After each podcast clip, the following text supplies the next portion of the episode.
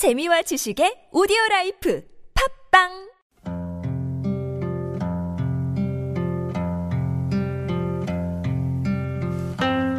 가슴에 담아온 작은 목소리.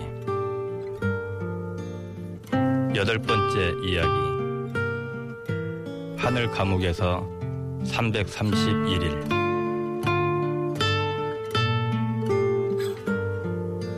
안녕하십니까 가슴에 담아온 작은 목소리 김영호입니다 어떤 시인은 그랬다죠 가난한 하늘 위로 떠오른 별들은 따뜻하다고. 그래서 두려워할 것은 없다고요.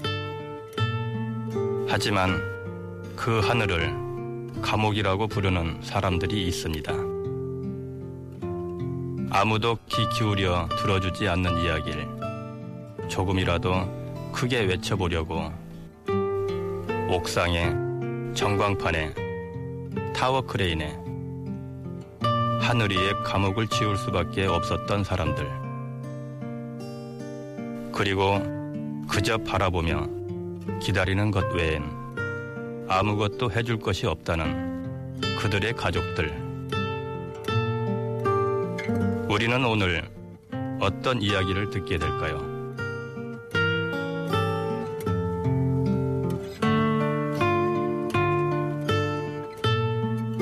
여보세요? 어, 점심은 먹었어요? 어, 방금 좀 전에.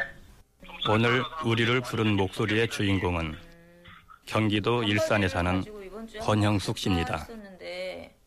남편과 통화를 하면 밥 걱정부터 하는 평범한 주부죠. 아니 오늘 더울 거라고 그래가지고 수민이요 물 얼려가지고 소풍 보내는데 큰일 났네. 참, 내가 그랬잖아. 음. 오늘은 안 그렇다고. 나는 항상 일기예보에 기온과 바람과 이걸 황사를 다 우리는 체크해. 오늘은 남편의 잔소리에 할 말이 없네요. 아침은 계속 자는 거야? 그런데 상황은. 금방 또 역전. 5월 5일 어린이날은 뭐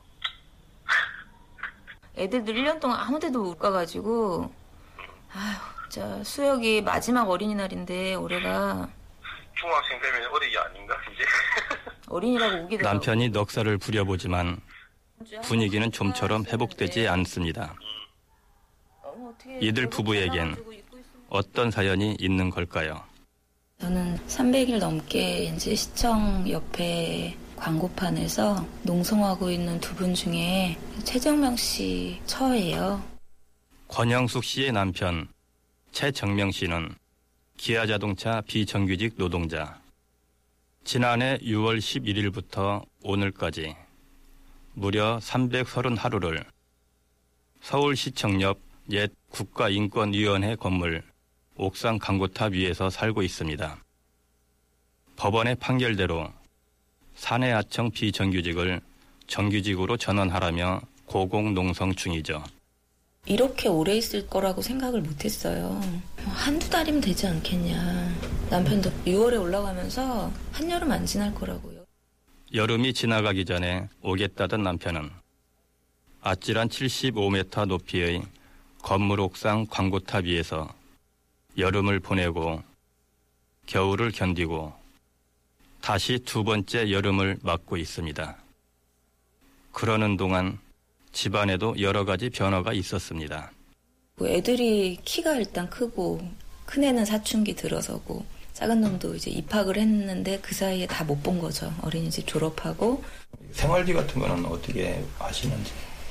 회사에서 일방적으로 해고 통지가 된 상태라서 해고 상태고요. 주변에서 도와주시는 분들 계셨고 계속 그거에만 의존할 수는 없고 지금은 그냥 버티고 있는 상황이죠.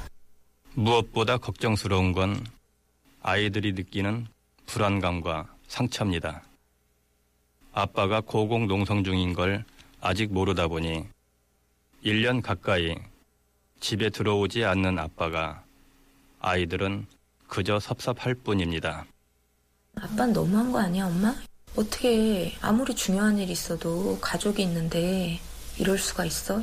예전에는 아빠랑 약속을 하려고 그랬어요. 언제 올 수 있는지를. 그러면 봄이 오면 캠핑 가자. 아이들이 이제 아빠한테 약속을 요구하지 않더라고요. 애들이 좀 소용없다는 생각이 드나 봐요. 어린 마음에 왜 안 그렇겠습니까? 그런데 큰 아이는 초등학교 6학년이면 언론 보도 같은 데서 아빠 이야기를 듣지 않았을까요? 언론에 많이 나오면 아마 얘가 알았을 텐데 사실 언론에 많이 안 나오잖아요. 저는 뉴스에서 이렇게 한 번도 안 달아주고 제대로 그만큼 남편의 목소리는 철저히 외면당하고 있는 겁니다. 저는 좀 더 자세히 알고 싶어졌습니다. 아빠가 아내와 아이들을 다 두고 그 위험한 곳에까지 올라가서 외쳐야만 하는 이야기가 대체 뭔지 말이죠. 지상에서 최정명 씨 농성을 돕고 있다는 기아차 비정규직 고공농성 상황실장 최종원 씨로부터 설명을 들어봤습니다. 저희가 비정규직 노동자들인데요. 돈을 모아서 법원에 소송을 냈었어요. 불법 파견이라고 하는 기아자동차에 있는 모든 비정규직 노동자들을 정규직으로 전환해라. 이게 이제 서울중앙지방법원의 법원 판결이었어요. 요즘같이 취업이 전쟁인 시대에 비정규직을 하루아침에 정규직으로 바꿔달라는 요구가 가능한 걸까? 이들이 주장하는 불법 파견이라는 게 뭘까? 좀 더 자세한 설명을 듣고 싶어 윤지영 변호사를 찾아가 봤습니다.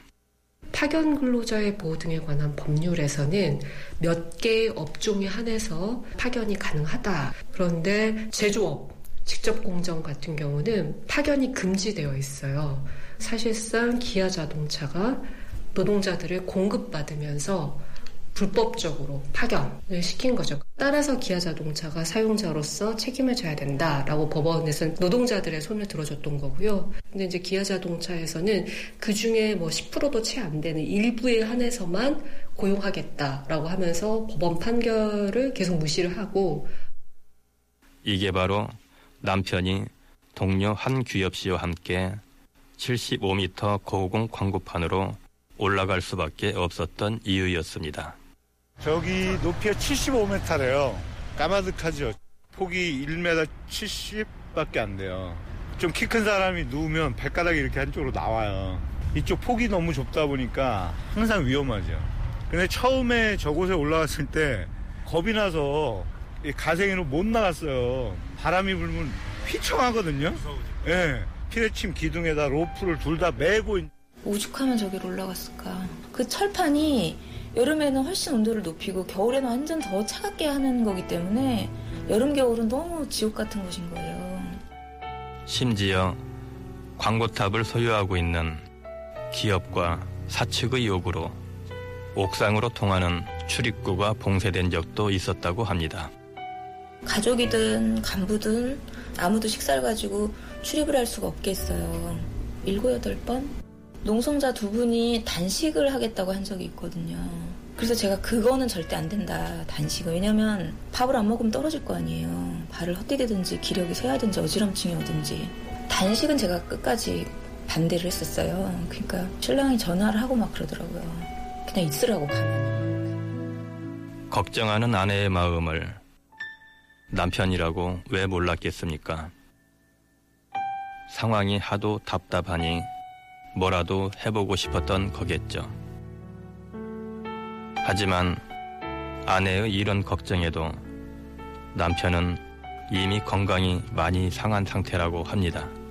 원래는 혈압이 없었어요. 혈압이 높아가지고 약을 먹고 있고 겨울 지나면서 체력이 떨어져갖고 물론 어떤 사람들은 불편한 시선을 보내기도 합니다.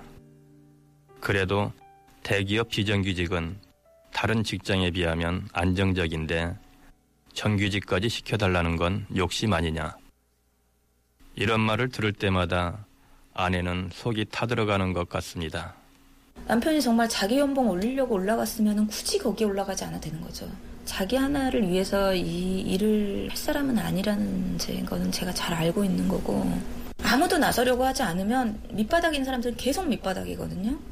바뀌지가 않아요 절대. 비정규직 문제에 대해서 더 여럿이 같이 함께 살려고 그런 선택을 했는데 그런데 바깥에서 볼 때는 음, 자기 밥그릇 챙기는 걸로 보이나 보죠. 권영숙 씨의 이야기를 한참 듣고 있자니 남편 최정명 씨도 저만큼이나 집에선 나쁜 남편, 못난 아빠겠구나 싶더군요. 그래서 짓궂은 질문을 한번 해봤습니다. 왜 이런 남자랑 결혼을 했냐고 말이죠. 솔직하고 착하고 사람이 올바르고 하니까요. 지금은 좋아요. 공개하실 건가요? 저는 말하지 않을래요. 말은 이렇게 하면서도 권영숙 씨가 요즘 바라는 건 딱 하나랍니다.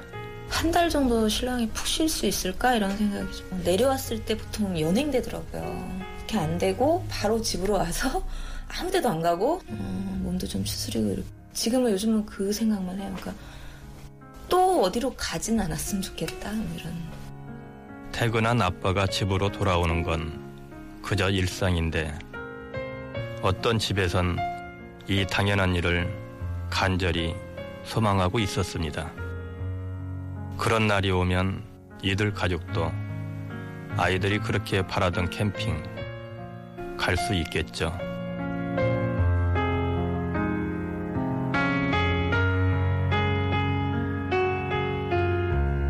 하늘 감옥을 지울 수밖에 없었던 사람들. 그들에게 별들이 따뜻한 두려울 것 없는 하늘을 돌려주어야 하지 않을까요? 저 높은 하늘 위에 여전히 그들이 있다는 걸 위태롭게 서서 우리를 향해 계속 외치고 있다는 걸 기억하겠습니다. 그것이 그들과 그 가족들에게 아름다운 하늘을 돌려주는 방법이라고 믿기 때문입니다. 가슴에 담아온 작은 목소리. 최정명 씨의 아내 권영숙 씨와 밥벌이에 지친 우리 모두에게 이 노래 안드레아 보첼리의 기도로 답을 보냅니다. 지금까지 김영우였습니다.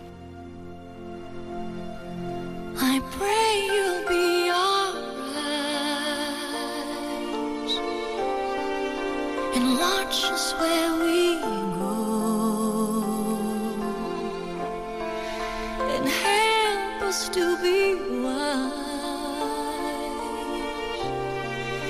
in time.